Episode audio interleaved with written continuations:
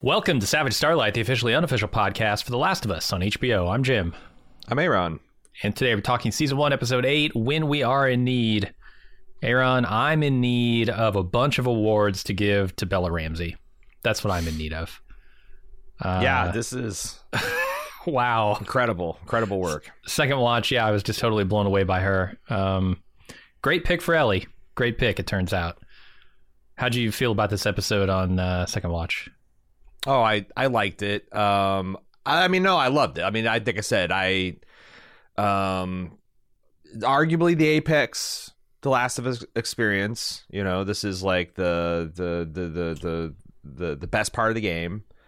Um, uh, the, the the thing that's most surprising, like when you're playing it through again, the fact that you know, like, oh my god, I'm now this 14 year old girl. This is going to be an interesting change, and then all this shit happens to you um and, and, all the things I like about the, the video game uh, are intact. In fact, I I, mm-hmm. I called this in the uh, in the instant take that this is like this is like the director's cut of the video game, like all the little nice nuances and things that they would like to put in there, but they didn't have time or they couldn't because of the format. They're getting it in there now, and I, I stand by that. Like I just feels. Uh, not that the game version is bad. I'm looking forward to replaying that very soon. But the fact that um, it, it just works. And I think humanizing David's group, um, getting to know them a little bit better, makes it work even even even more so. Mm-hmm. Um, and Bella Ramsey, like you, you mentioned, like this has got to be the acting equivalent of like running a marathon.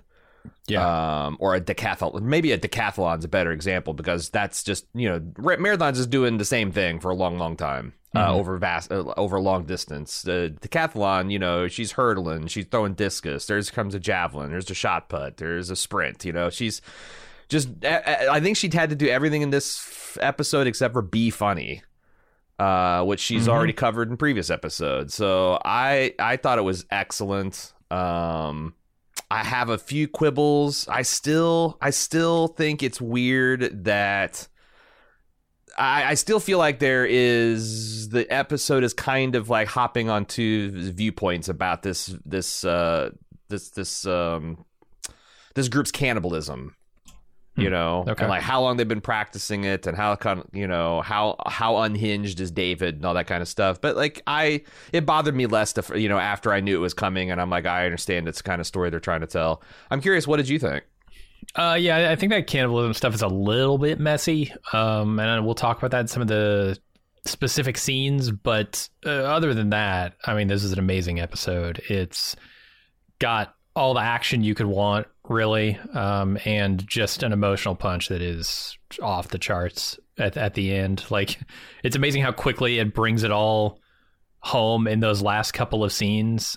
Um, yeah, where where you get moments with Ellie that are terrifying and cathartic and uh super the the way that they like effectively turn her into uh th- this is getting at like the core of the relationship between Ellie and Joel, right? This mm-hmm. father daughter uh protector protected it, it's not quite that black and white here but um it's it's definitely getting to the core of their relationship, and yeah, it's it's the emotional crux of the thing, and it really worked for me. Yeah, and I, that that that um that crux of the thing I think is what's interesting and what makes the video game play so well is because you know I remember when you're playing this 10 years ago and you're like oh I'm I'm Ellie. I'm doing this kind of hunting thing. Well this is kind of like a fun little diversion. She gets mm-hmm. in a little combat. She gets abducted uh, you're thinking that like, oh, eventually I'm going to switch back to Joel, and Joel's going to come in here with his size 12s, kick in some doors, and set things to right. But uh, Ellie is is not forced to. Like Ellie just goes about the business of saving herself the entire time. Like mm-hmm. every time she sees an opening, she takes it. Uh, she eventually does save herself, and you know Joel just is kind of there to literally pick up the pieces, you know, to provide some comfort yeah, to. Right you know, to like put a definitive period on it, like, oh, the nightmare is now over because because dad's here. But you know, Ellie well, had yeah. to save herself, right? And I love that moment for Ellie, obviously, but I also really like that moment for Joel because, like, you think about what he's been worried about for the last few episodes. It's about whether he'll not or not he'll be able to protect her, And seeing Sure. that she's able to protect herself to a large degree is and him uh, in this episode is I think has got to be somewhat um, satisfying for him, right? But on the other hand, I think there's also a tinge of I she went through something that I wasn't able to protect her from, and there's definitely like she Physically, is he can protect her, but or she She's can as protect rattled herself. As I've, I've I've ever seen her, and Oh, uh, yeah. you know, going forward, you know, that's the thing about Ellie is like we've wondered at different points, like you know, she had this lightness about her, you know, the still kind of like um uh that this this a kid clinging to her to where she could you know have fun and do comic books and do drawings and play field hockey and sewers things and stuff like that. And every time something like kicked her in the teeth it's like you know maybe it takes a while to come back but like eventually she kind of got that back. You know is this going to uh fundamentally you know transform her into something kind of darker? Because like i think David was on to something when he's talking about her having that heart of violence. I think this is something that they've leaned into a little extra hard on the TV show. That like Yeah. maybe maybe Ellie's kind of like fucked up, like maybe more baseline fucked up than other kids in in the in, in the pandemic even. Um, does she have a shot at a quote unquote normal life? What is a normal life? You know that. Um, I think that's uh, at the end of the, the the end of the episode is is definitely something you're supposed to to question. yeah, I think looking back on the the series to this point, I'm not sure that's really working for me. I don't know that they've told me the story Yeah. of why Ellie would be like that.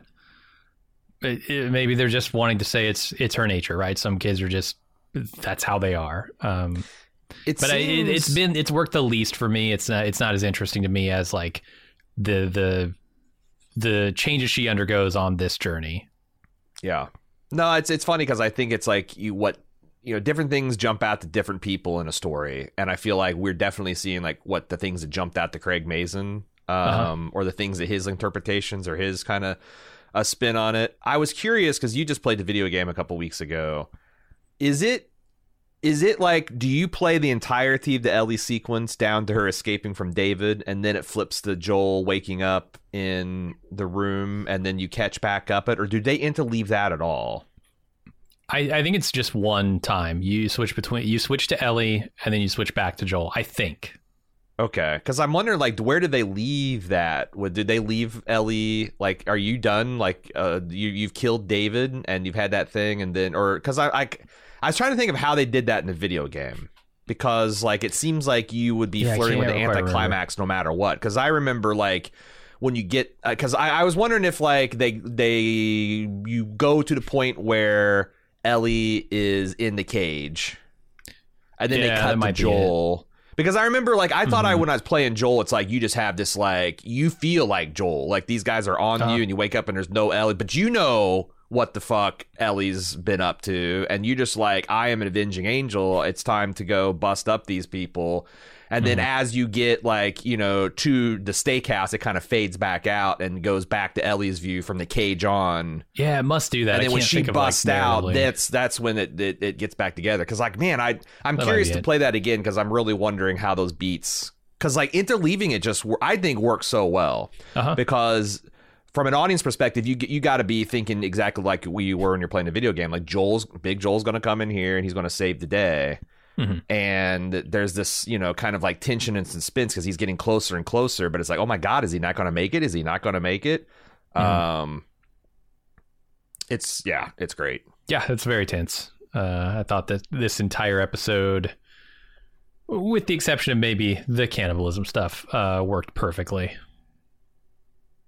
Uh, I noticed that uh, Hollywood the the Hollywood Reporter said that The Last of Us this episode hit a one day total of 8.1 million viewers, up 74 percent from the season premiere. You'll recall this thing premiered to about five million, and it's been gaining steadily since. But um, it's just under the House of the Dragon audience.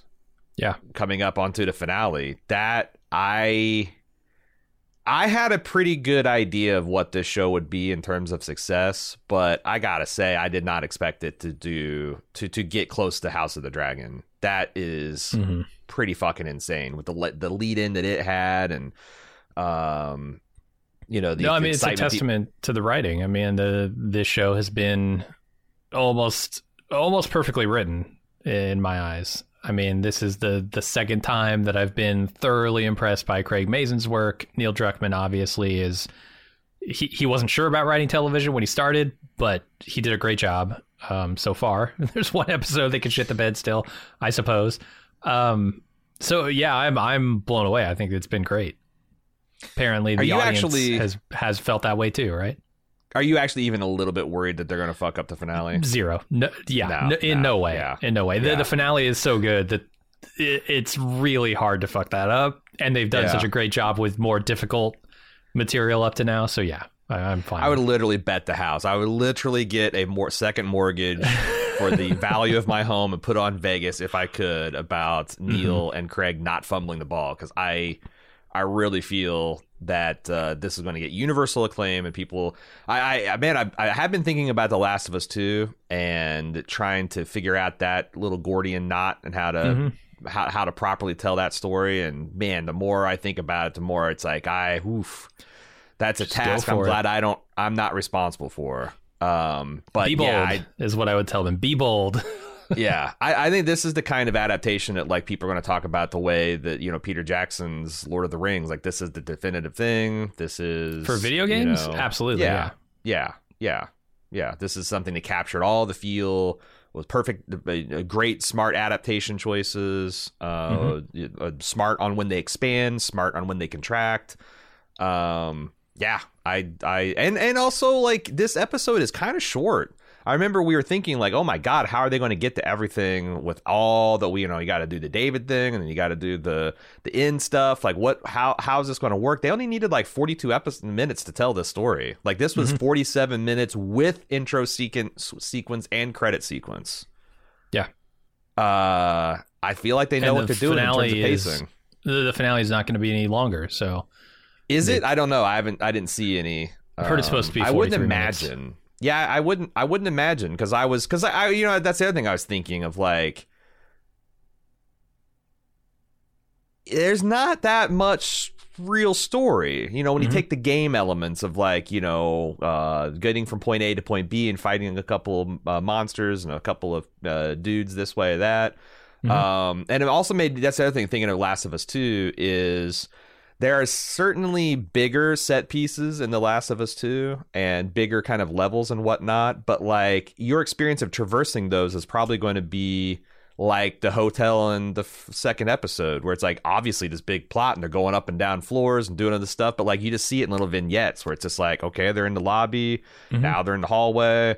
Uh, hallway collapse. Now they're going up a one level. Now it's like, but it's it's not like the two hour slog. It is not not that it's a slog. It's not the two hour experience that you Mhm. get in the game. So like, I, yeah, I'm Yeah, I mean, th- this sequence in the game with David took me half a dozen replays Yeah. to get through Yeah. because I was not uh, playing very effectively. And so Yeah. it took me an hour maybe to get through that. You can do Yeah, this whole sequence in two minutes in a TV Yeah. show. yeah yeah because it's uh, this is the golden run. Ellie she's speed running it. Uh, hmm But, but I know, I mean, this uh, a lot of those, uh, but yeah, this end sequence in particular was very tricky because you don't have any weapons. You are in this burning building. This guy is stalking you. He's never more than like fifty feet away. Seems like he can, you know, hear you all the time, and all you can do is crawl between tables and Mhm. try to keep out of his line of sight while you try to f- look for an angle to get, you know, to get an opening in on him and. And he's like a Like blur. Whereas if whereas when he gets his hands on you, you're done. You're done. There's no chance to fight back, right? Yeah, yeah. Um and it's also I think I think it was I remember the first few the first time I played it wasn't clear exactly what I'm supposed to do. Uh huh. You know, like if he gets me and I'm dead as soon as I do, like what the how the hell do I beat this guy, you know? Um and I think I again I felt like uh I said this on the instant take that I um I I find it particularly effective emotionally when I'm being chased by something in a video game uh, it really makes me feel like you know the little boy having a nightmare and he just can't get away from monster. And it's you know I've, I've had that with zombies. I've had that with space monsters. I've had that with all kinds of different stuff. But the as scary a, a video game monster I've ever been chased by is this David guy, and the Sure. amount of like adrenaline you get when he's up on you, when he's close to you. Um, and I felt like the game, this this television show, and it's just with Bella Ramsey's just uh, like animal frenzy and desperation to get away. Like they sell that, you know. Mhm. Um, Yeah. it's good stuff. It's good stuff. I cannot wait. I cannot wait to see uh what I'm, I can't wait to see what people because I haven't looked at I haven't cheated and looked at the feedback yet. Uh, I can't wait to see what people think about it, and I'm I'm just just so excited to experience the finale with everybody next weekend. This weekend, Yeah, I mean, I saw how people uh, were excited in the uh, instant take, instant talk section, I guess, uh, on YouTube. So I, I know people are really responding positively to this episode. hmm But yeah, next week is going to be another tour de force, I think. And I, I'm a little sad, you know, that it's the finale next week. I do wish this could Yep. go on longer, but I also know Yep. that if they tried to just pad this out for the sake of it, it would get worse. And that's not Yeah. what I want. Yeah, and it's a fine it's a fine line, and uh, also uh, kudos to the Last of Us community. Like, um, similarly to uh, experiences we've had in Game of Thrones, you know, where there's like some big reveals, big secrets. There's some people that know that knowledge. There's the people just watching the show that don't. Um, I felt like the community overall has been very respectful. There hasn't been a lot of just like trying to spoil people for the sake of spoiling it. So, Yeah. one week to go. Let's be cool and uh, make sure everybody everybody gets the full impact delivered. Yeah. All right. Well, let's get into the recap. Yes. Now's the time to endure and survive. We'll be back with more Savage Starlight. Just so we're clear about back there, it was either us or the ad. Welcome back to more Savage Starlight. We start off at a cold winter town by lake. We'll learn that this is Silver Lake, uh, a winter resort. Uh, a preacher reads from the Bible to his flock about the coming new earth, then comforts a sad girl named Hannah. She asks when they can bury her father, and the preacher says, in the spring. Then afterward, Preacher asks one of his guys, James, how much food they have, maybe a week or two. He questions the guy's faith and then invites him hunting. It's a scripture that I am very familiar with, Aaron, having grown I've up. had to yeah, Yeah. I've had to read this to over 100 householders when I was knocking on the, the people's doors as a as a Jehovah's Witness. This is uh, one of the go-tos, Uh-huh. you know. It's a great it's like yeah, it's like essentially uh, God in the closing chapters of the Bible is essentially promising that uh, hey, this was a world of shit, but uh, no matter what happens to you, I can make it all better. Um, all that Mhm. death, all that pain, all that mourning, going to be washed away. out the window. Um, yeah. I I do wonder if David's group, what the fuck? You've got six months here at this resort, and the best you can do for your church sign is an old dirty white sheet with some shoe polish writing on it. Mhm. Like, there's no you, you, no arts and crafts. There wasn't like a, a macaroni type of uh, construction paper thing. they they can't afford the, the macaroni. They ate all that macaroni. They ate, that's true. They they they, That they probably had a gone. dried macaroni Uh-huh. sign. And just- two weeks ago, they climbed up there and and they cut it down and they boiled it uh, Mhm. with one of those sad cans of tomatoes. yeah, and one Uh, of their husbands slash fathers. So can I ask you this? When Hmm. They are talking about their supplies, are they speaking in code here? Are they when they saying a week or two of rations? Are they including the corpses? Uh, they gotta be. They gotta be right because otherwise is I- in on it. He knows for sure. Yeah, yeah. But like when they so that's what I'm saying like it's a little messy here because I think in the video game it's a lot less ambiguous them uh well maybe not maybe we just, we just don't understand we just don't know David's side of the story.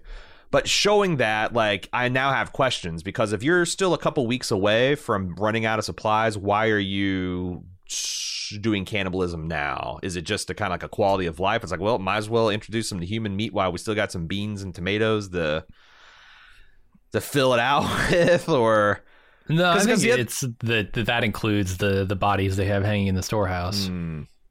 So do you think you've, they've eaten human flesh before Uh, yes, I think so. so then when they that guy comes in with the big Tupperware container of fresh meat that's clearly human meat, why does the cook balk and be like, "What's this?" You know? Th- this is so. So this is the beginning of my problem with the cannibalism side of this episode. Okay, okay, because so this woman is the w- the former now wife of Yeah. the guy who died, Alec. Right, the guy that Joel the killed. The widow. Sure. she does not seem to know. I mean, that's my question. Like when he comes in and says, like, "Oh, it's venison," she either doesn't know, um, and she's asking because like she needs to know how to prepare it or something as the cook, or she does know and she's asking, "What do I tell the people this is?" And if that's the case, then she's knowingly eating her husband, or she's I, I'm not actually convinced this is her husband. I, I have so many questions around this, Yeah.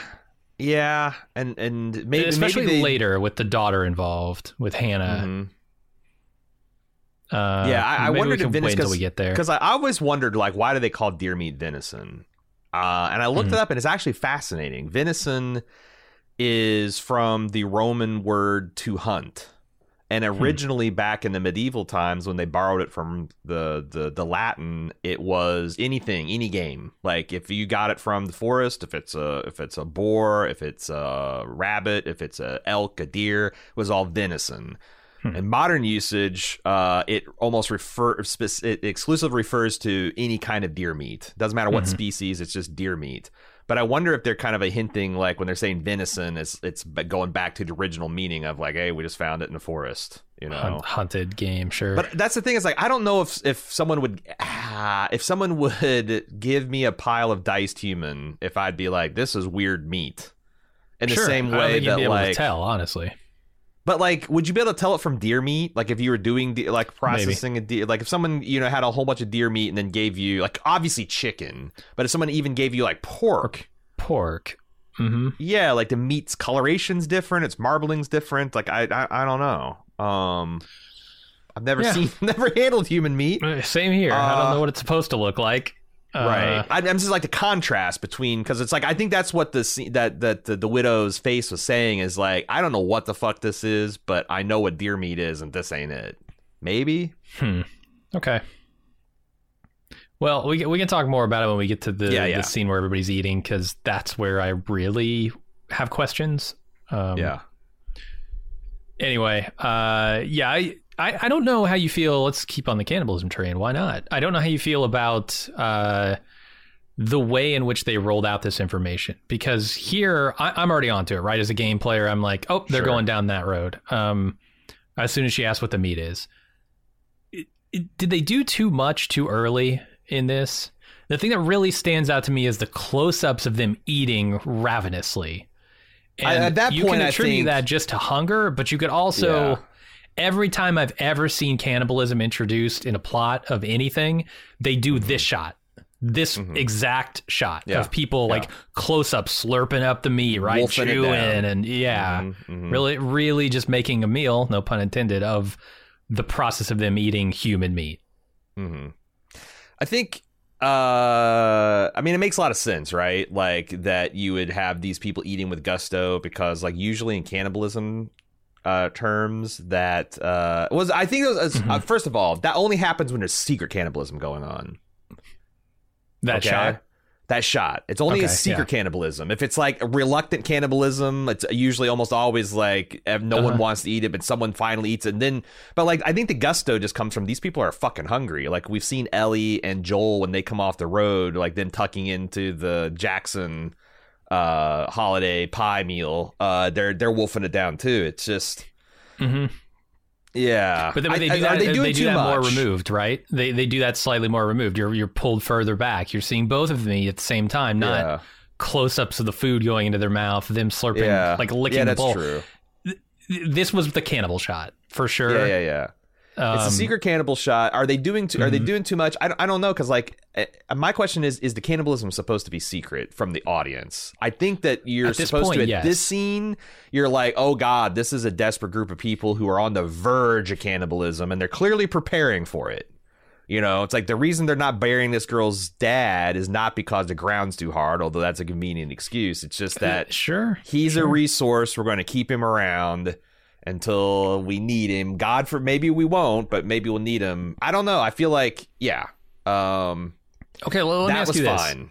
his his plan, like we're gonna bury your dad in the spring. He's he's stalling on explaining to the group exactly what they've been doing. Right. So is the idea here that he's going to have them eat all this meat, and then come spring, he's going to say, "Well, hey guys, you've been eating humans all along.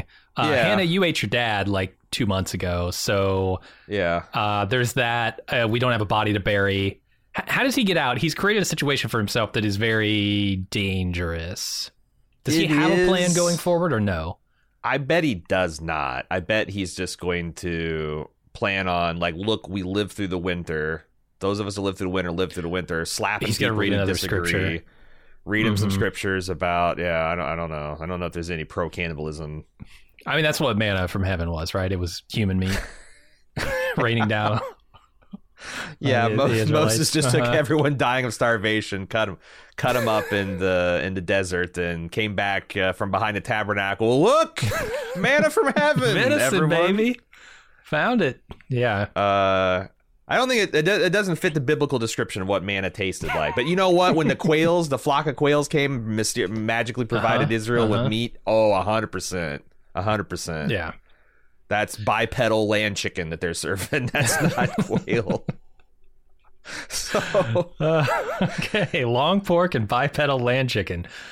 Two Yeah. new nicknames for human meat. yeah, yeah. That we just we just offended all the world's great religions. At least the the uh, Abrahamic ones. There, great, great, Mm-hmm. Oh, yeah. awesome. All hail Uh, the cordyceps. That's my new religion. Boy, we're not we're not even past the first scene here. Let's let's move on. Oh, before we get past the first scene, Yeah. what do you think of Troy Baker? Oh, okay. We'll have plenty of time to talk about him. But yeah, Troy Baker's good in this episode.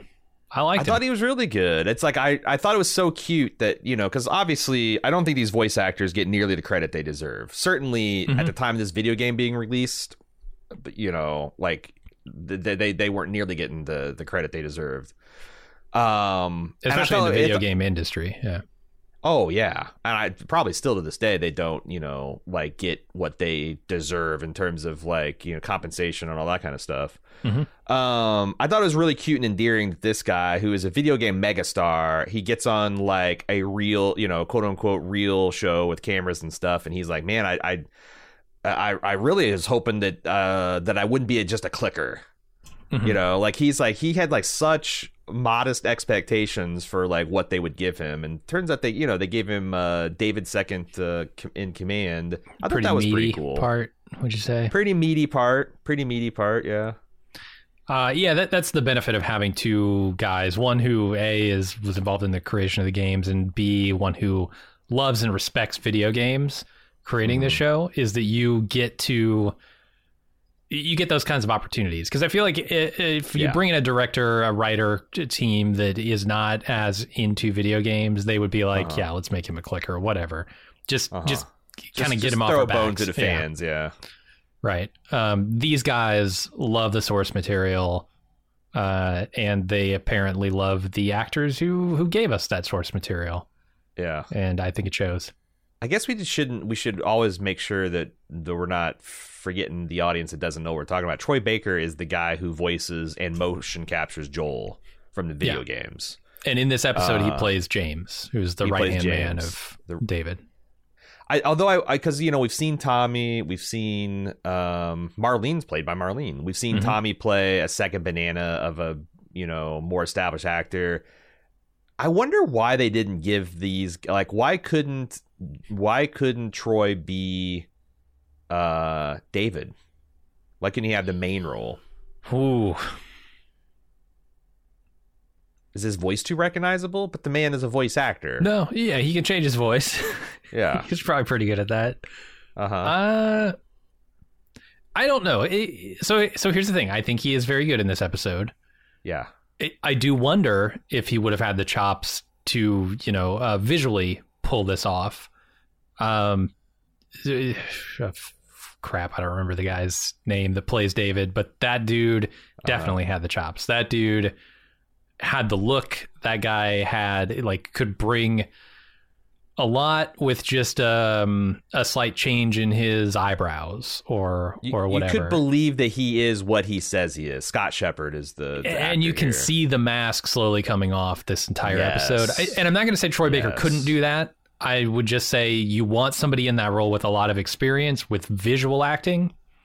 And I think the guy that got nailed it. I, I would love Yeah. to see what Troy Baker could do with a The bigger thing role. is, is like if you ever get to see like Ashley Johnson and Troy Baker doing some of this stuff in their goofy mocap, I mean, it's like it's they're in a black sock with golf balls strategically put all over their body, right? It's it's Mm-hmm. goofy, but like. Uh, I watched a side by side comparison of them doing Ellie and his breakup in the bedroom, and you know, then Pedro like Mhm. and and and Bella, and like it's good. They're like they're really doing some powerful stuff there and you know they're they're I, I like i said i just i feel like there's a little bit of chauvinism here in hollywood that like oh you know like sure. and i think that reflects on troy's like oh they'll probably just make me a clicker uh but what he gets to be is this the all the the mainline cast except for marlene gets to be like the second banana type characters who which are automatically in the story third banana. I don't know. Maybe when we get to episode or we get to Last of Us 2, maybe we can put some of these people in like uh the the, the top tier protagonist or antagonist roles.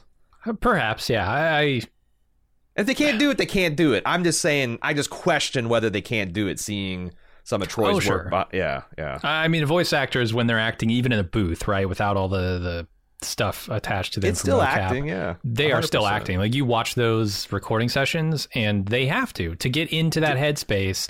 They have to put themselves entirely into that role. Well, we did that the audio drama last year, the very Belter Christmas, and mm-hmm. we saw professional voice actors because we had a whole bunch of people, you know, being belters for us and different things, and like it's so great to be like, hey, could you do this line? But and I'm just like, you know, trying to gesture at what I'm getting for. They're like, all right, what about this? And they do it, and they just fucking nail it, and I'm like, god Mhm. damn, uh, that is that is talent, you know. Sure. Yeah. Um, at the same time, look, I, I want to praise them for doing what they've done, which is giving these people at least medium level roles instead of the bit parts that they would have Yes. Uh, in just most buried under makeup, just just in like a Yeah. few frames of yeah, yeah. No, I, I it's better. It's just like I think 10, 15 years from now, I wonder if you did something like this, if you wouldn't give him like starring roles. Well, I mean, video games are going that way, right? Like video games are hiring people from Hollywood to come Mm-hmm. True. be the actors in their games. So I, I think it's going to all meld together, much much the way that like TV has done. Because we used to see a divide between television and movies, and you would say, oh, the movie actors are the serious actors, and then you've got the people on TV just doing kind of uh, weekly work and whatever. They're they're nothing special. That has changed. Like television is just as respected now as movies are. I think it'll happen also with video games. We just have to give it time. Well, it's funny because like, and I, I apologize to the audience for the indulgence in this because we're like 32 minutes and we haven't made it three minutes in this episode. Uh-huh. It's interesting. I think this is an interesting conversation because, like, if you recall, The Last of Us was at the center of this because Elliot Page, who uh, formerly is Ellen Page, Mhm. uh, was in his big, ho- high-profile video game where they licensed their face and voice and put that model as that actor and was billed as oh they're doing this and they're doing that. The last of us essentially took their face and likeness and made it ellie uh and it- those those games came out at the exact same time. And there was huge confusion because there was huge promotional push about like you know uh ellen page is going to be in this act and that they were with a bunch of other different hollywood actors. So there's all this publicity about oh a video game with this person in it. And there's another video game that ended up being much bigger that also looked like they had this person in it. And for i guess years this person got like oh i loved you in the last of us. And like thanks. I didn't get a fucking dime for that. Didn't get any uh it's like The Last of Us is kind of like because of its uh, sophisticated storytelling and its sophisticated acting, you know, digital acting for its its era. Like I feel like it's constantly it's doomed to be just at the at the the epicenter of this argument about you know quote unquote real acting versus digital acting versus mocap versus Yeah, know? I mean that's how change happens, right? Somebody needs to step Right. out on that that branch. Which ten years before, you're even arguing whether Andy Serkis was eligible Mm-hmm. for an Oscar for his work on, you know, Peter Jackson's films as Gollum. So it's like Right. you can see the evolution, and it's funny that The Last of Us was at the center of it twelve or ten years ago, and it's it's at the center of it today. uh huh. All right, I'm, All I'm done. I'm Next done. I'm done with Troy Baker. Okay. All right, Ellie examines Joel's wound. It's not getting any better. He's not drinking. They don't have any food left, so she decides to go hunting. She takes Joel's gun, ventures out into the woods, um, manages to shoot a deer, but it runs off. And by the time she catches it, James and the preacher, David, have found it. Um, she points a gun at them, strikes a bargain to trade for medicine, and David sends James back to get it while he stays with Ellie. Uh, we covered a lot, quite a bit of ground here. I, I Yeah. and you know, th- this episode, they, they make a mention of how this episode is the cold episode, the the bitter Mm. cold episode, and you feel it in every frame. I mean, the down to the type of snow, down to when Ellie falls on her face early on ch- chasing this rabbit, and she looks up, you can tell the snow that is sticking to her face is frigid. Just everything about it says I'm cold. They paint their their faces with you know the the flush from the cold. Um, still have red ears, red uh, cheeks, red eyes, and I definitely felt it. the The one place I didn't feel it is in the breathing. I rarely saw a breath that was coming out in clouds in this episode, and I don't know why I don't know because I, because they I just while you were filmed talking in the cold. It's it's not like it's digital snow or anything. This is actually Canada in the winter. Yeah, they mentioned they filmed this in February in Calgary, and I'm just Uh-huh. looking at the weather report for Calgary today. It's eight degrees Fahrenheit. Right. Um, By all means, there should be. see the we should be able to see their breath. I don't know what's going on here. What effect? maybe there's the humidity or something. I I don't know. I Yeah, don't know. could- but you're right. be. You're right because it's not. They didn't fake any of this. It seemed, and No. not, not only was it cold, um, they had these enormous fans blowing the, to Oh, sell that thing. And it's like, can you even? And like, none of them are dressed properly either. Like, I was Mhm. watching Pedro Pascal stumble through with like essentially two layers of t-shirts and uh, uh you know, a, a decent jacket. It's not zipped up. No one. He doesn't have gloves. He doesn't have a hat. I'm like, oh my god, you must be fucking freezing. And Oh, yeah. Bella Ramsey's talking about holding that gun for like five minutes during a take and like feeling her fingers kind of going numb and Mhm. you know. But yeah, I don't know. The breath the breath effects are kind of weird. Um maybe Uh, they digitally removed them because it's interfering with their performance. I don't know. yeah, there's so much of it. Just couldn't see their face at all. Um I liked uh you know like Ellie's doing what she can do for Joel here. She's dabbing drops of water on his lips. She's giving him like uh, a broken potato chip size serving of beef jerky, I think. Yeah, Um, something. But all this, like you can tell, like uh, her, you know, going out and walking and then tripping and falling on her face, like it's it does look like a person trying to ape their dad, right? And then she finally Totally. lines up on the deer and she hits it and it stumbles and runs off. She's like, "Holy shit!" And my favorite detail is her using her big girl voice when she rolls up on Call him. this her like, contractor voice. is it, kind of, she's like, hey, drop the gun. You know, it's like just, Uh-huh. just it's it's really funny. She's trying to sound as big and tough as she can be. Uh, and Mm-hmm. also matching their bravado, like, "Hey, we're from a big group. I'm from a big group too." Yeah. Uh, but like, she's completely transparent, and her eagerness about, you know, maybe we can trade something. You know, we've got boots, we've got medicine. You know, something for infections. Mhm. Uh, Just perks up right there. Yeah, And it's interesting, like uh, you know, with the idea that David has in this episode, everything happens for a reason, right? right. Well, this is kind of one of those, in some ways, uh, happy coincidences. In other ways, very, very unhappy. But if she doesn't find these people, I don't think Joel lives. I think Joel dies of infection. Yes, I was. Uh, I I I had similar thoughts later on in the notes. Yeah, that there it everything does happen for a reason. She needed to find these people, and uh, God, the cost of yeah. this, though. I mean, that's the thing. You know, Joel's paid a pretty heavy cost this entire series for protecting Ellie, keeping her safe. Yeah, and now Ellie is paying a cost to keep Joel safe. There's this this give and take here in the, their relationship, and it's sad to see, but also heartwarming. I don't know. yeah.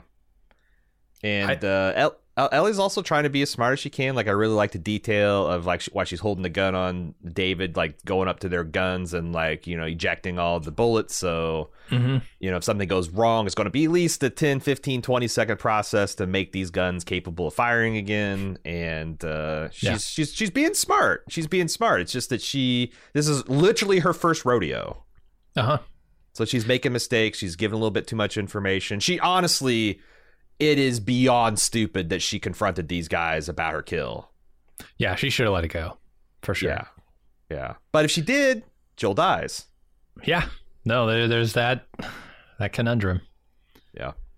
Uh, two two things here to note about David. Uh, first of all, it is the most religious ass opening to a conversation I've ever heard. All I ask is ten seconds of your time. like you, you don't know how many times I've I've been at a door and basically said that. Yeah. Uh, th- that is that is the opening for every religious pitch you'll ever hear.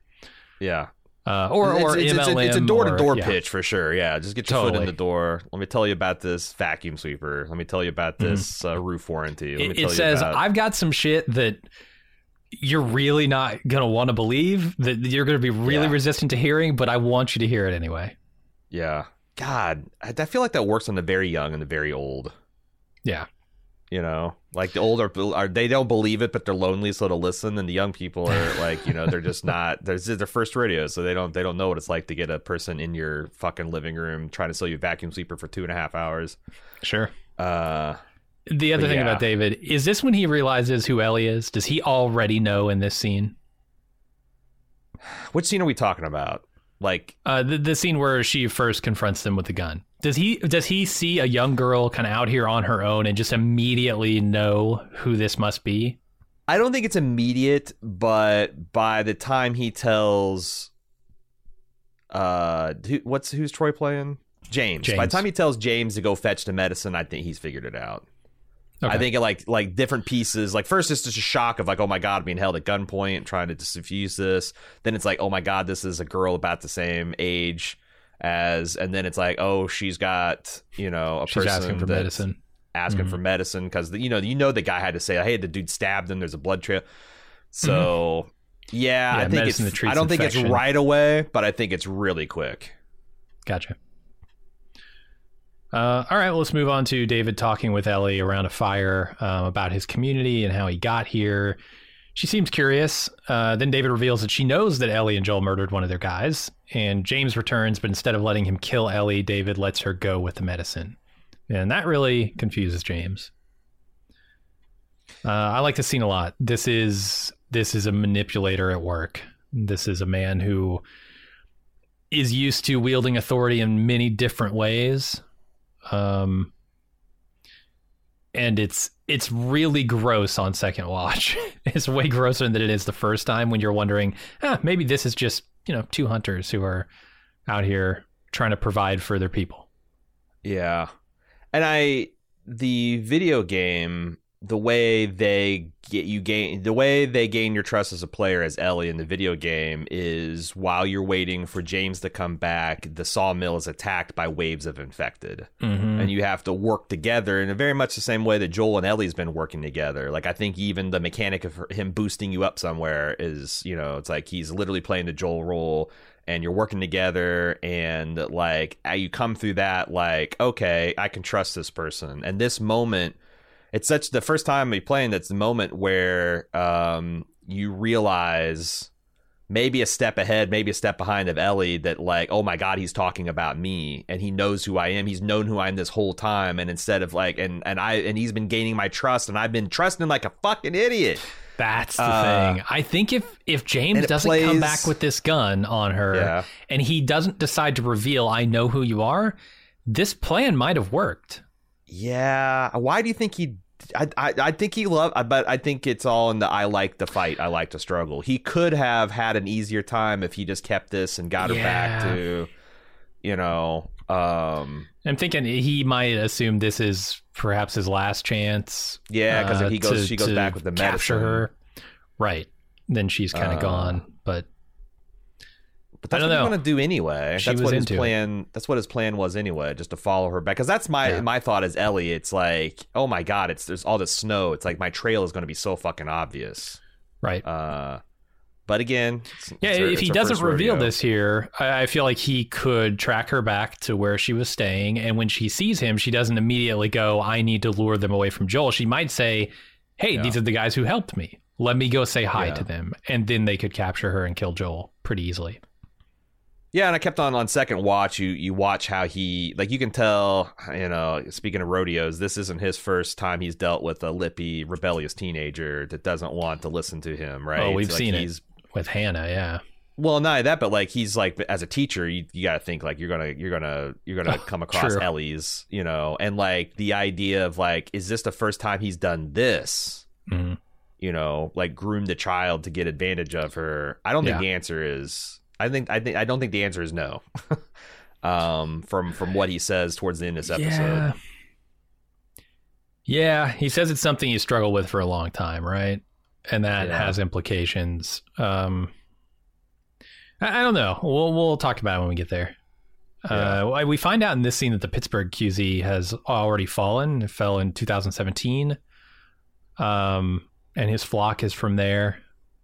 Uh, I found it interesting that so many of these QZs fall. It's kind of amazing. And this was the, this was the Fireflies' work. uh-huh. You know, he said, "Yeah, Fireflies versus FEDRA." You know, like Mm-hmm. that old chestnut. Like uh, maybe the uh, Kansas City was unique in that it was a populist uprising from within, not from outside forces. Mhm.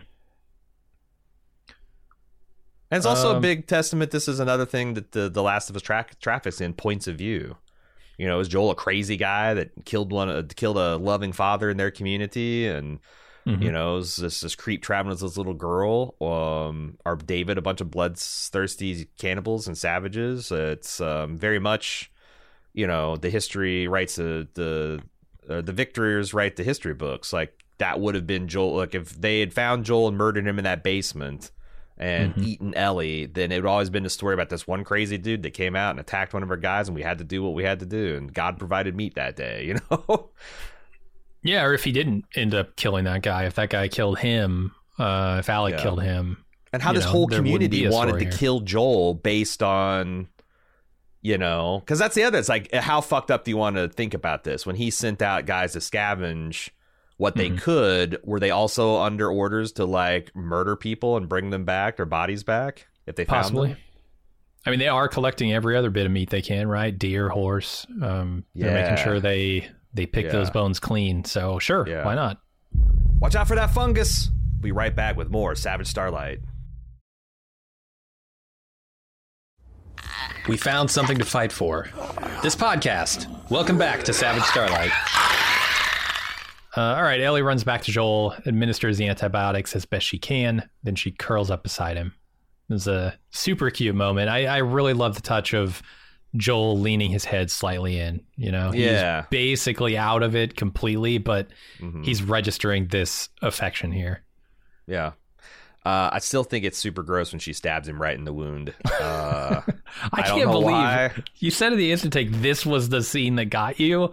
Yeah, man. It's the knife in the knee. To me, it's like, oh god. Yeah, knife and knife in the knee is is is pretty bad, but I can't know, even fuck watch that, that guy. I I'm like just thinking Yeah, how tender sure. that that that tear is, and it looks so swollen and pussy, and you know Joel's out of it, but like Mhm. I just like oh where am I supposed to wear a pistol? Like oh right in the middle. It just I don't know, man. It was uh made the made the blood drain out of my face just a little bit, just a little bit. Yeah, I did a little bit of reading. I think you're onto something with the major muscle groups with antibiotics. You should just put them there, put them in the Yeah. butt talks or or some somewhere like that. Well, I don't know. I could trust myself to find a vein, so like. I'm always going to go with the major muscle group because I can find someone's Mhm. ass or deltoid. You know, sure. I, that those are big targets. Trying to hit a vein seems Mhm. hard. Indeed. Back at the lakeside resort, David returns with deer uh, that Ellie shot. He tells everyone they found the girl who was with the man who killed Alec. Alec's daughter speaks up. This is Hannah, uh, and says they should kill them both. So David slaps the shit out of her and says he's her daddy now. Then the kitchen serves up venison and everyone eats, including Hannah. Oh boy, we got a lot to talk about here.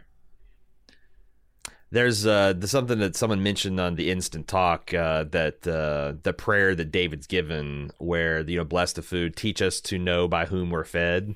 Very ironic, Mhm. given you know by whom they're fed in this of whom we're fed. Yeah.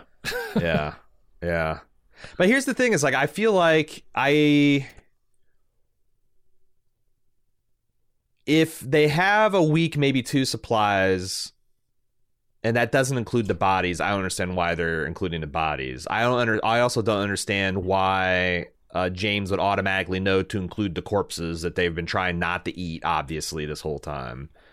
But they also have been you know i yeah i don't know. I I don't know why it bothers me that I I know why it bothers me because I feel like they did such a good job of humanizing this this group um that them kind of like pushing the crazy cannibal angle on it felt like an undermining of their own effort to humanize them Mm.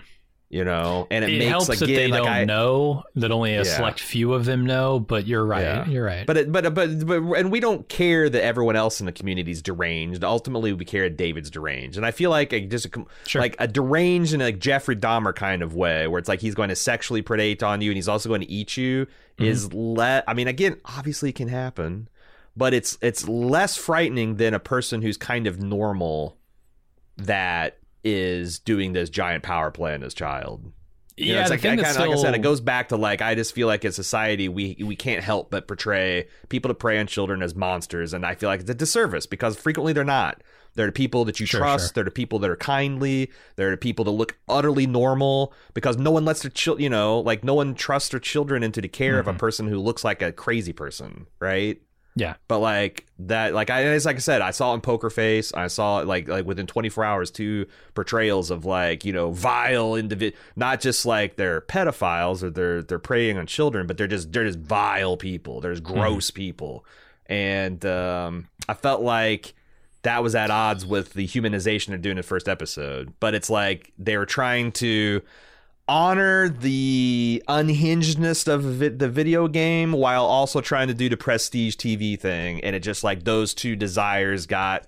I didn't hear anything on the official podcast where there was even like a talk about like, hey, or do we, you know, it's like I, yeah. And Here's then- the and thing I worry about with a portrayal where they don't show someone like this as just truly reprehensible through and through is that you would somehow eventually normalize it. Like I almost want the reefer madness level of these people are monsters, these people are horrible because I don't want people to mistake them as regular people with a, f- a flaw. I, I Mhm. think there's a certain amount of security you get from viewing people who are like being able to judge these people as harshly as yeah. we should be and and portraying them as just like normal people with you know a twist might might degrade that feeling Yeah, maybe, but like I feel like our current research and understanding is that yes, they kind of are normal people with a twist. I, but So- but we don't want to ever like get to the point of excusing Yeah, this type of behavior right I, I and think so I, think the whole consent and children being able to give it is is a good bulk bulk work bulwark on that. But I, I, I Sure, take sure. your meaning to Like, yeah, you you definitely want to maintain the heinousness of certain crimes. Right Um, but but yeah you're you're also right i don't but it don't also makes us more like, vulnerable because it's a it's a, it's like you say, hey, you know, Perhaps, kid, yeah. watch out for ugly people; they might murder you. But good Sure, good I looking don't think David people are ugly, AO. It's like right. that's like that that kind of information makes you less safe in the real world. sure sure sure Anyway, yeah I, I take your meaning um it's, it's and like I said, it, it's, it also is sure. messy. The timelines that they're introducing, like, and I don't know, maybe the maybe they don't care that it's like, you know, are these guys like, were they, you know, we, we joked about this in Instant Cast, like, were they like, oh god, I cannot fucking wait to tuck into Gary, but we still have some cans of beans. God damn it, god damn it, I can't just look at that juicy earth. Like, was it like that, or was it like, oh, you know, like, hey, you know, this is the last resort. Like, if we're gonna die, we're gonna, you know, save all these people, of course, say, string them up, butcher them, get them ready, but we're not gonna actually do it unless we're at death's fucking door. And that's a big difference in terms of psychology. And I feel like they're kind of like, eh, whatever. You guys, what, what, what, what do you think? What, what, what, what, what do you guys think? You Yeah. guys, these, and I'm like, I, it's, it was a curious choice. Yeah, so in my mind, I, I believe David when he says it's a last resort. I, I don't think anybody is eager to become a king. Well, I shouldn't say anybody. There are people So James do it, is right? including the bodies in their supplies. I think so. I think so. And Um, venison it- is just their code name for like. Are they trying to tell us all this with the code? Like they are like, hey, I'm not speaking in code, James, implying that they do have a code that they speak in, and Perhaps, venison is the code. It could be. Uh, then what happens when they really get venison? They they call it deer meat. If they say Yeah. venison, they mean humans. If they say deer meat, it's deers. They call Yeah. it Bambi. They just like you know, it's Bambi, Uh-huh. Bambi burgers. It- So, so I have another problem with this, and it's the confusion around who are they eating? Because I think the episode is trying to Mm. tell us that this little girl, Hannah, is eating her father, and that his uh, Alec's widow is eating Alec. Um, but I don't know why that would be the case. I don't know about you, and and I think uh, Bill would probably be very upset by by their methods here if this is true. But shouldn't they be rotating their stock?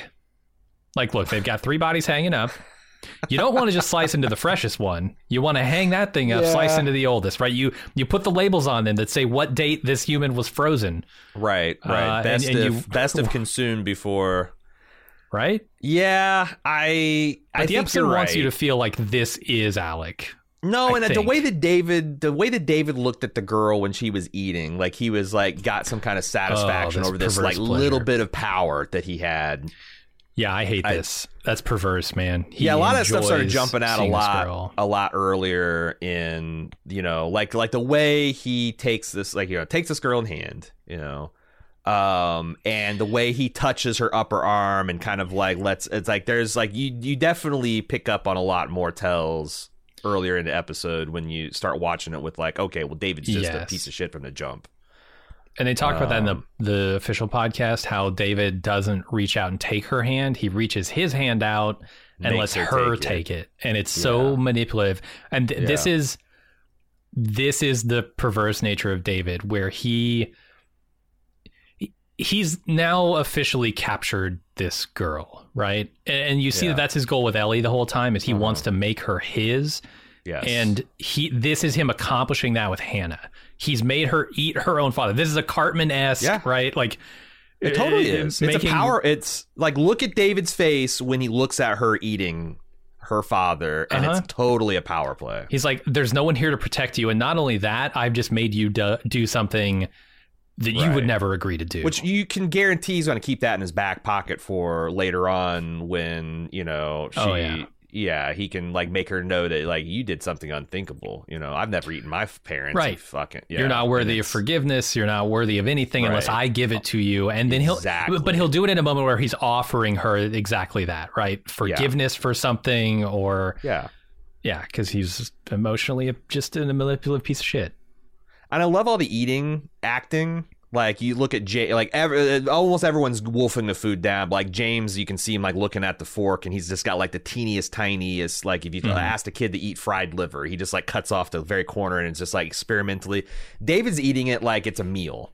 Like Yeah. he's not wolfing it down. He's just like you know. um And I thought the mother, the widow, the one who like got the questionable venison, she's also Mhm. kind of like, I think she knows she's not ready to say it and Yeah. uh, like but like I it feels like that she like I that it feels like that she knows that this is you know like I said cults tend to be very gossipy uh they even talk about that in the episode like there there has to be some rumors about what we're doing with the bodies of the dead um Yeah, I just feel so so bad for Hannah. Like as somebody who grew up in a, uh, a cult that you were essentially unable to leave uh, at her age, uh-huh you're trapped. Like, what do you do? And especially in this apocalyptic world, like there was always the option. You know, if, if shit got too bad, I I I, I could have run away from home or something. If my parents Yeah. were terrible.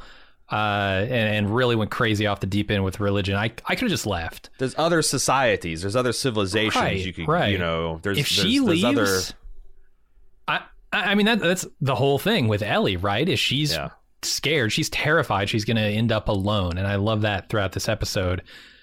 The same is true for Hannah. It's got to be, and if she leaves, she is alone, and that's one of the things that David preys on, is that feeling that you cannot be alone in this world, and if you are, you're as good as dead. And, so she is stuck in this, and you can see she's not into it. She she's saying like all the wrong things in this scene, right? And she's Mhm. getting slapped, and her mother is standing by doing nothing as this abuse is happening. Mhm. It's horrible, and I feel so so badly for her. Yeah. All right, uh, Ellie administers more antibiotics to Joel and waters the horse, and she spots David and his guys in town. Um, David wants to kill Joel and bring Ellie back with him. And Ellie warns Joel that uh, the guys are coming, gives him a knife, and then she rides off on the horse to lead him away. But the horse gets shot out from under her, and David captures her and sends his other guys after Joel. Want to stop here for a sec. I, I guess I, I mentioned this last week. I always get a kick out of the fact that the horses are just kept in a garage, and I think it's under like it's almost underlined the absurdity of it when Ellie feeds the horse the bucket of snow.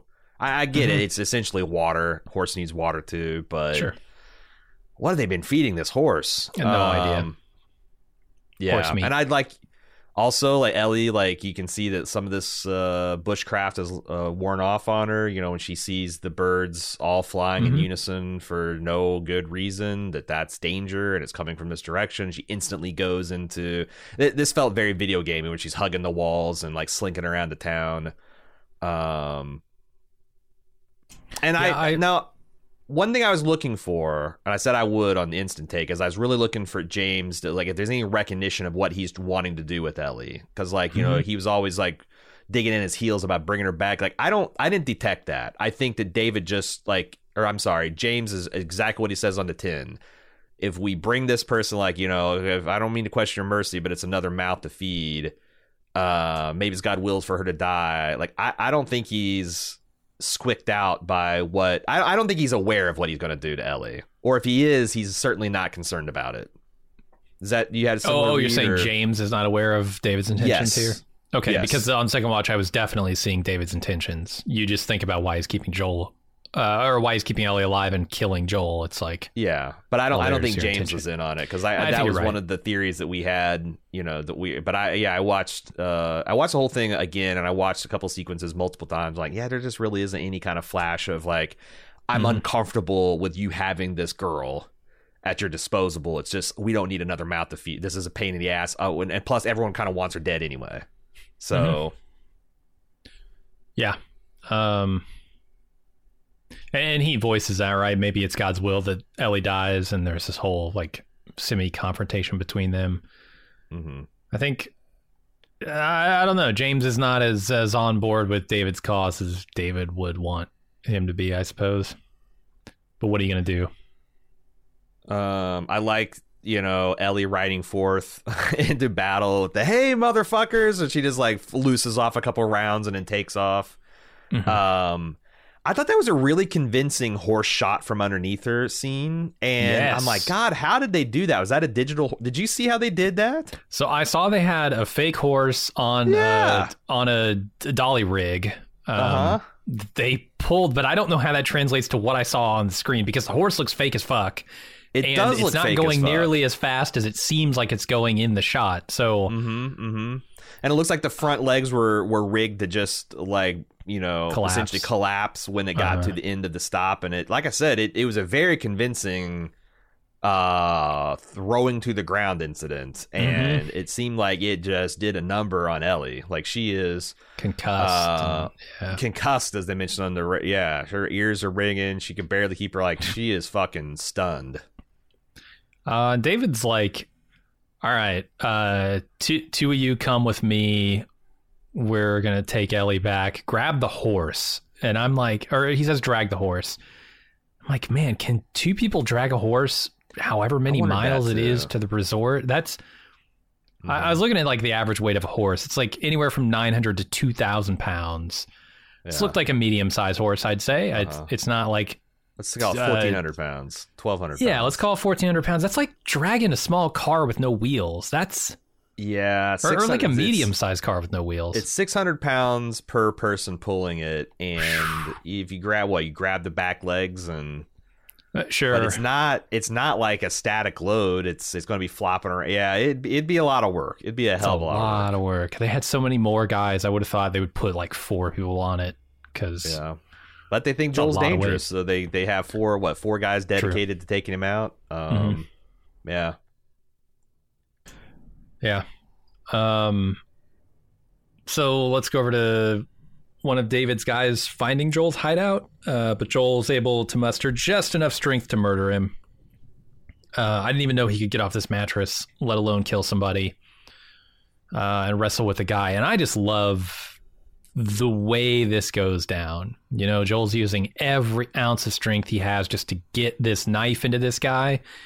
And the way he keeps it there, the way he like you can tell he is doing the calculation in his head. If I let this knife go before this guy is completely gone, he's going to take it and he's going to kill me with it.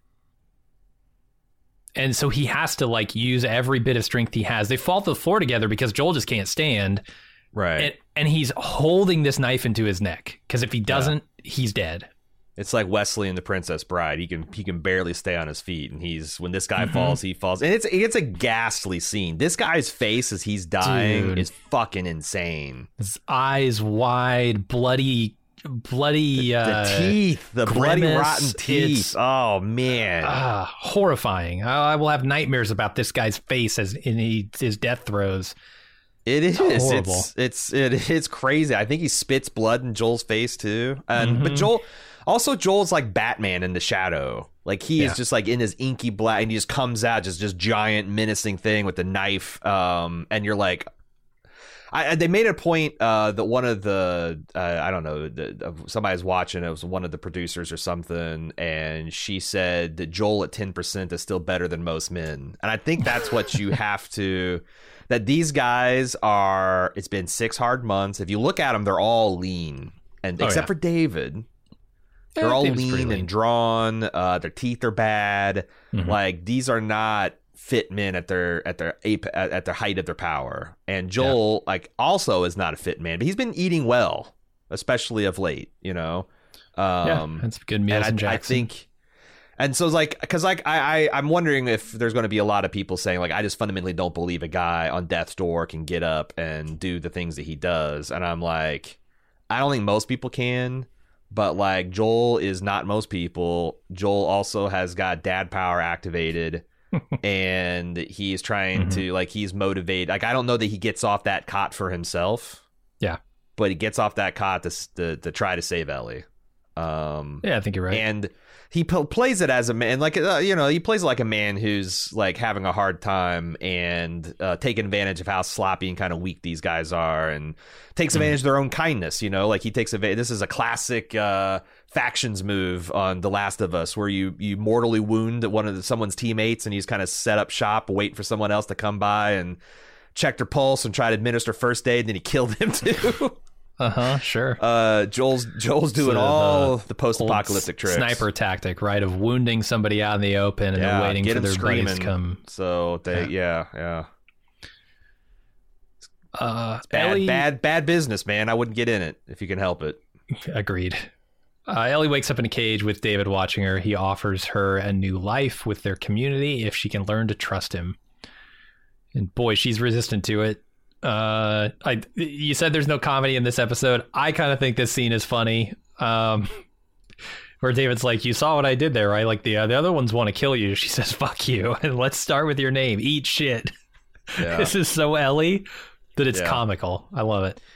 yeah. It's like there's no like artifice to it. Like her, like, hey, Mhm. motherfuckers, pow, pow. Like she doesn't have dramatic speeches. She doesn't have. It's just, just vulgar. She just hurls vulgarity. Yeah, and it's raw Ellie.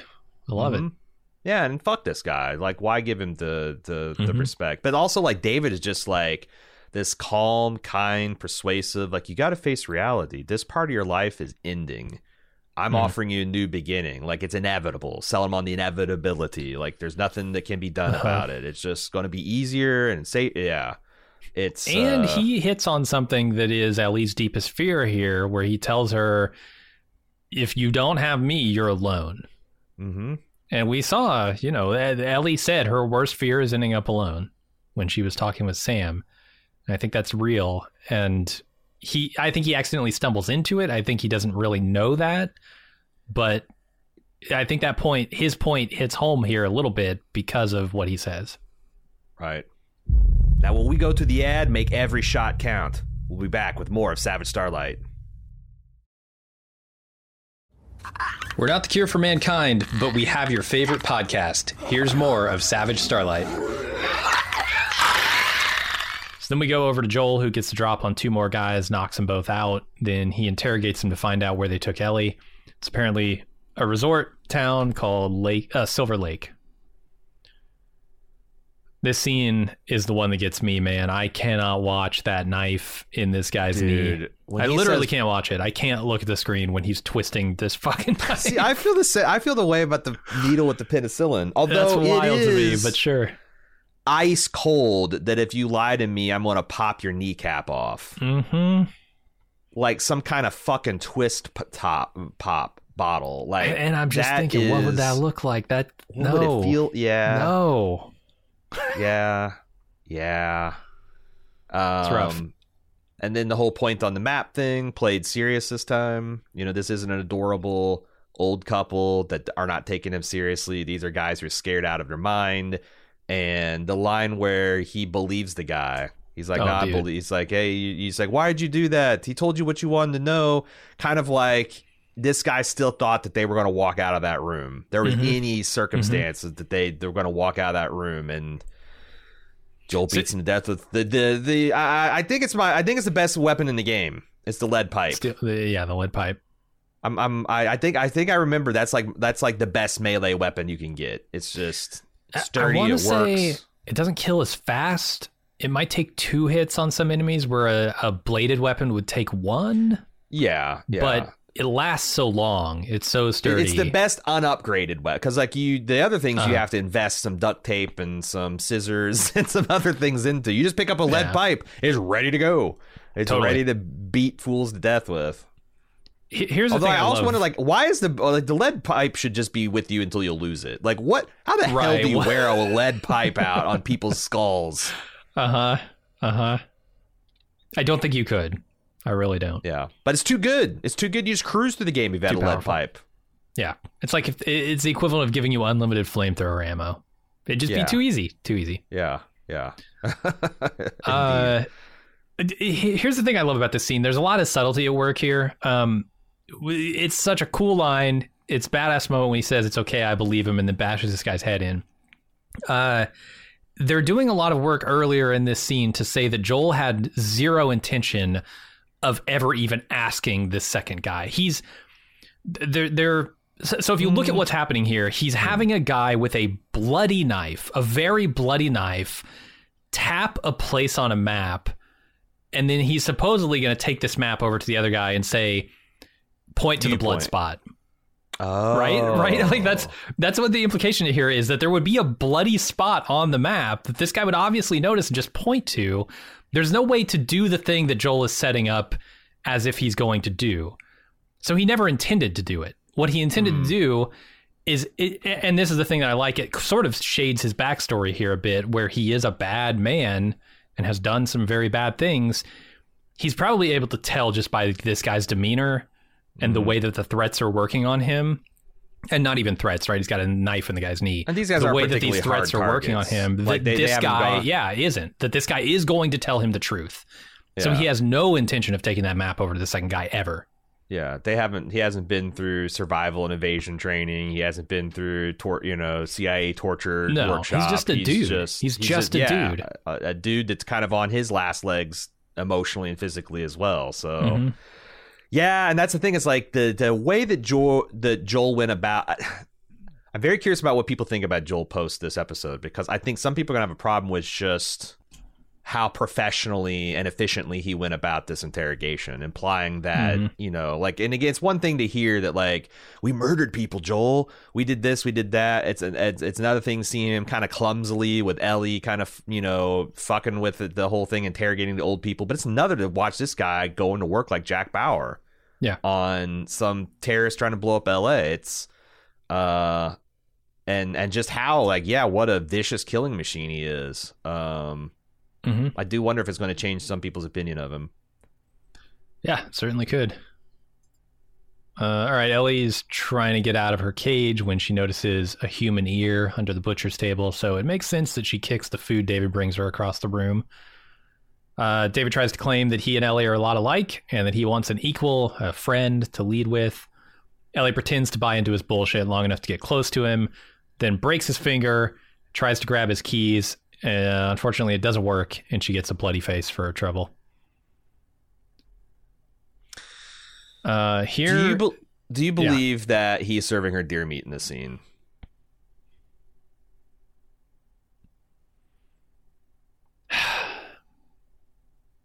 no, because of the way he interacts with Hannah earlier. No, Yeah, I think he's. Yeah, I, I got that that feeling too. that this would be, you know, like like you said, a way to kind of trap her even further. If he can make her do something unwillingly. Yeah. Yeah. I like the whole point, like when she calls him an animal, it goes, well, that's the point. We're all animals. It's, and we're, you know, and it, just like Joel would kill a man as a last resort, we're doing things as last resort here. Um, and then, but then he gets like unhinged when he starts talking about, like, he, it feels like he is playing this uh, grooming seduction game on, um, on high speed because he knows he can get away with it. He has ultimate like this isn't a girl in his seventh period algebra class Yes. that he has to. This is a person he has complete control over. She has no parents that she can go to. She's in a literal cage, and he is just going to dominate her. yeah, this is the thing where I I saw it all snapped into focus here for me who David is. Um there's the stuff about him always having a violent heart and struggling with that for a long time and how he reveals that to Ellie. Uh, and then he says the world ended and I was shown the truth um, about by the cordyceps. And I think the truth he's shown here is that it's okay to be who he wants to be, Yeah. who he's always wanted to be. He also did something that uh, I picked up on and was going to talk about, and then uh, Craig confirmed on a podcast. Is they cribbed some of the speech from like white supremacist talking points, like if Right. you've heard of the the fourteen words. Uh, we must secure the existence of our people and a future for white children. He says that as much about his group, and then I believe the makeup of this group is all white, from what I could see. I wonder if they're Mhm. implying that like he might have had some, you know, even in the real world, some darker, more sinister things going on in his worldview. Um, Possibly. you know, like what is this like? What, what? How did he struggle with a violent heart as a math teacher? That's kind of kind of crazy. But like they're they're really painting him with this, you know, like crazy unhinged brush. Um, which again, I, I'm not sure if it serves the overall plot, but it definitely makes him in this scene be completely uh, unhinged and co- just completely abandoned, uh, let slip the mask entirely. Maybe not entirely because he's still being until she breaks his finger. He's still being nice about it. He still has this because he feels like he's in control and it's just a matter of time. But when she breaks it, then the mask really slips. But uh, it's really fucked up. Yeah, I, I love Bella in this scene. She's so good. Th- This is where I really start to sit back and just watch her perform. Uh, her her swing from so violent and angry and judgmental, right? Rightfully judgmental Yeah. of this guy who's eating who's eating fucking people. Uh, th- she nails that moment, and then she really, I think, does a hell of a job selling that she is being converted here. And uh, obviously, I know she's not right. Like I'm, as as an audience member, I'm going, well, okay, this is fake. This is a ploy to get to him. But she sells it, man. She sells Well, it to the, the- point where I believe that David would believe it at least. The way uh, they talked about this, I don't remember how it goes in the video game, but like the way she said the word "oh" Mhm. was like so perfectly calibrated to like as an audience member, I immediately saw that she was like I. Hmm. I was trying to think of like because I, I feel like in my in my memory when this happened when I was playing the game I was thinking is she being making a smart long term play to try to gain his aff- affection and attention and you know buy time for Joel to show up and as I was thinking that I think she just fucking breaks his finger like no Uh-huh. I'm just Yeah. uh, and she goes for the keys. You know, it's like it wasn't just like a def- necessarily open herself. defiance. She is like, and like every time, like I, what's so great about Bella is that she is this so such a ferocious person. You know, she's like Wolverine the comic books. It's this this pocket sized battleship. Um, and she is she's this ferocious intensity. And as soon as David leaves the room, she just like shrinks back into the 14 year old girl. But like Mm-hmm. also in every spare moment, she's like until her fingers are bleeding. She's trying to like unscrew the the, the nuts and bolts. You know, trying every single one. That's like any advantage she can get. It's Mm-hmm. not just defiance. It's all with a little purpose. And I I, could, I just She's indomitable. impressed. I mean, we've we've seen that it's kind of, kind of time and time again with Joel, right? Joel is like when they first get together, Joel is very much trying to just keep her at Yeah. a distance, and and she just gets in there. You know, she's she's like. Uh, tr- trying to work all his weak points too, right? Yeah. And figure out who this guy is, trying to get under the the hood on this dude Yeah. uh, she's doing the same thing here, just in a different scenario, just not Well, and, like- giving up. uh, and then Joel is cold that way, and she's very hot. You know, Oh, like yeah. look look at how Joel handles Henry and Sam when they got a gun to him. Like he's not giving an, any inch either, but it's just like right, ice different cold. way though. You know, like I'm I am cool. Everything is fine. You know, uh, Mm-hmm. and Bella's just like you know I broke your fucking finger. It's but it's the exact same constant defiance and not never never quitting, enduring and surviving. Some would say. Yeah, that's why it's so effective when it finally works. Uh, the, the other thing about Bella's performance here in this episode is she is asked to do a lot with just her face. Um, in these scenes, it's it's not the line "oh" that really gets me. It's the way her her eyes change. It's the the way her Yeah. her just entire look changes to say, "I'm starting to believe you." Yeah. Uh, and you'll I see it again in just an incredible, just one of the best looks I've ever seen uh, at the end of this episode when she sees, uh, when she realizes that it's Joel who's come She up behind her. him, yeah. There's just a look on her face that's like, it says everything that needs to be said without saying anything. And Yeah. she's such a good actor. I'm I'm really blown away by her. Yep. You, you know, coming from her being Lady Mormont in a somewhat unbelievable series of scenes in Game of Thrones, uh, where Uh-huh. this very young girl, very young, like Uh-huh. 10 years old or something, is expected to act like uh, a Lord Commander of the Night Watch or something and, Right, and right. act without authority. I Mhm. found it hard to believe that, even though she was doing a, a decent job at it. Here, I believe Yeah. every single bit of it. Yep. I I mean, like I said, I, I I don't know if I was wrong to doubt because I didn't really have a lot to go off of, but like Right, all my fears about Bella being able to be Ellie uh, are absurd at this stage. And I Uh, cannot wait to see her in season two, man. The work she's going to be able to do. holy shit, yeah, Yeah. yeah,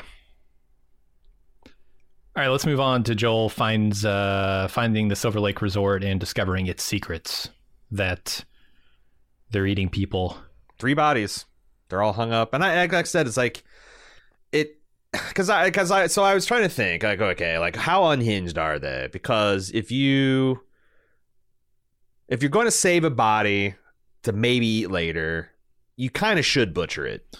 Should You bleed should it get out. the, you should you should you like bleed do it. You should get the guts sure. out of it. You should do you know have Mhm. where it's just meat and it's going to freeze there. So like happening. it looks gruesome when you have human beings like they're with their heads cut off and they're strung up uh and they're gutted and all that kind of stuff. But like that's how you would do it. I don't know Mhm. if that's un if I don't know and I don't know if that's the unhinged part.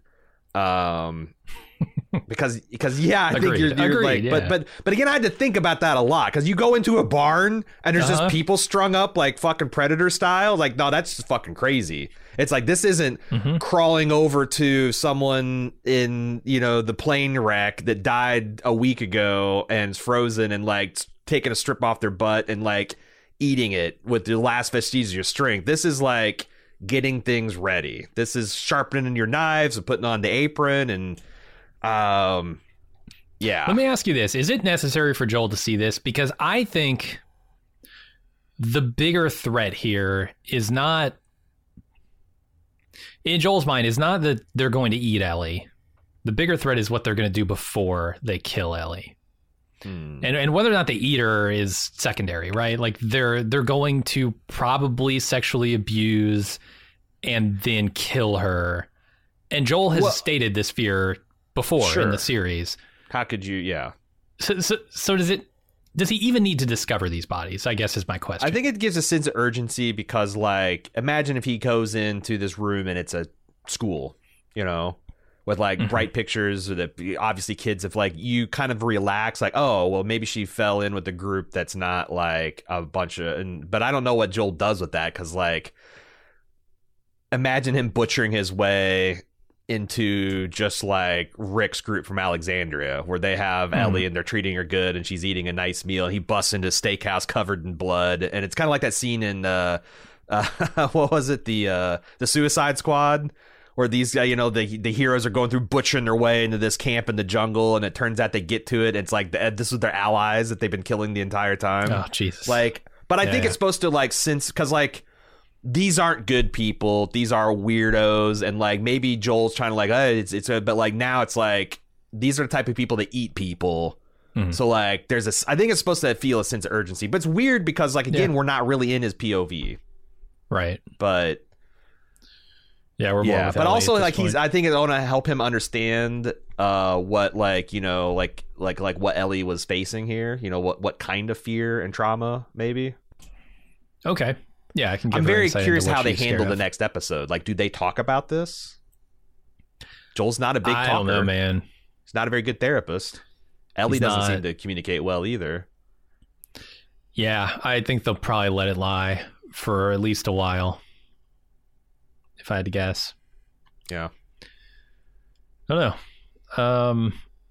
Anyway, David and James grab Ellie out of her cage. They're about to chop her up, and she tells them she's infected, and so is David because she just bit him. Uh, he refuses to believe it's true, and Ellie uses the opportunity as a distraction to put a cleaver in James' neck and run out into the dining area of the steakhouse. Maybe we can talk about this for a second and then get to the climax of the episode. Uh, yeah, this is a classic uh, tainted meat ploy from The Walking Dead. You know, uh, Mhm. does does the hail and it and it works. It buys her a split second of in a doubt and indecision that she's able to grab that cleaver from Troy and bury it right in his neck shoulder assembly. Uh, oh yeah, yeah. He's he's done, man. And the way she spits back that everything happens for a reason to Uh-huh. David's face is so good. It's so good. Yeah, it it serves almost as like a, statement about the entire show that she just uses the infection as a distraction here. Because I felt that way about most of the show, where the cordyceps stuff is the sideshow, the characters are the main show, um, and you could almost say like it's a distraction at this point. Like I know I know it's the whole impetus for why they're going where they're going, but at the same time, I'm much more concerned about who these characters are going to be both to themselves and to each other when they finally reach their destination Mm-hmm, mm-hmm. than than I am about like whether they'll survive the latest infected attack, right? Yeah. Uh, and then we get to the final scene here. Uh, Ellie sets the building on fire and hides as David stalks her. Um, she manages to get a cleaver and kill him. And then she wanders out the back of the restaurant where Joel finds her. He hugs her. He tells her it's okay. And they walk off together. Yeah, they kept on. Like I said, I think for a person watching this first time, it's like fully affecting. Like they're cutting back and forth to Joel. He's getting closer and closer, just as the the danger and Ellie is is seeming, you know, closer and closer.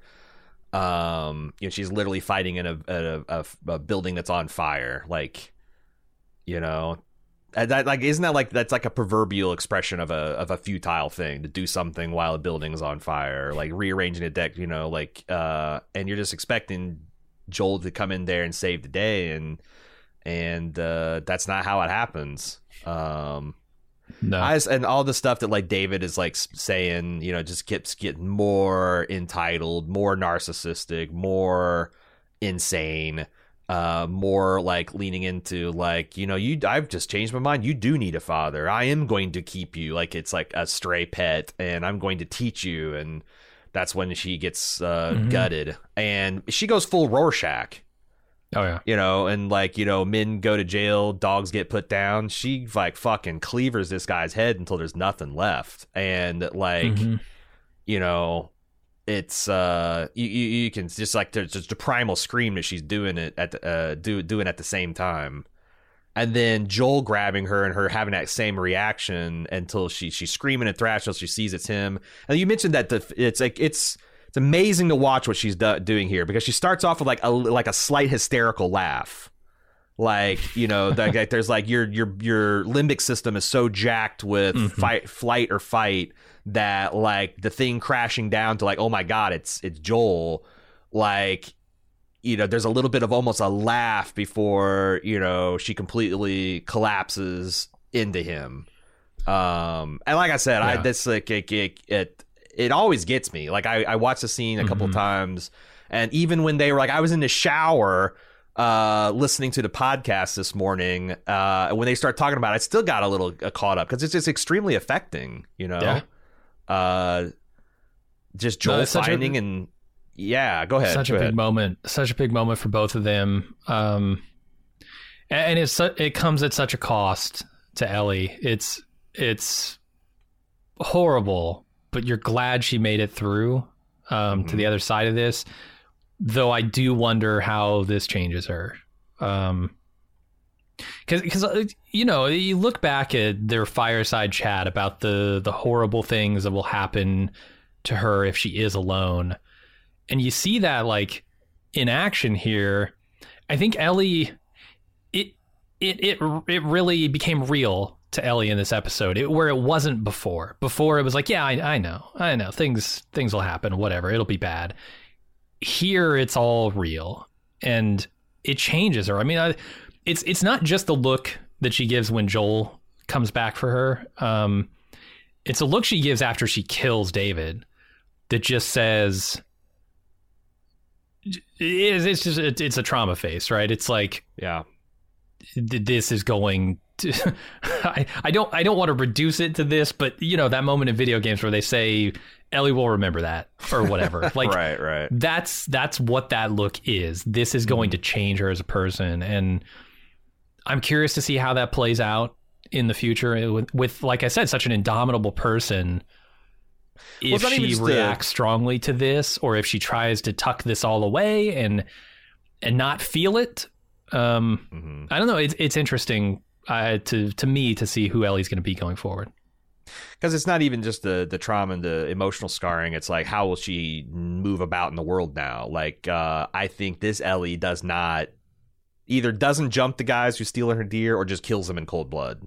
Sure, sure. you know this person who thinks like you're, you're right to like the sense of invent like i can't be you know i everything's going to work out for me i'm going to be okay this like you know this adolescent like not just not fear of death but like not even conceptual awareness of it um you know it's like Yeah, it it, does, goes it back like to that that- she's that death touched a little bit conversation- now.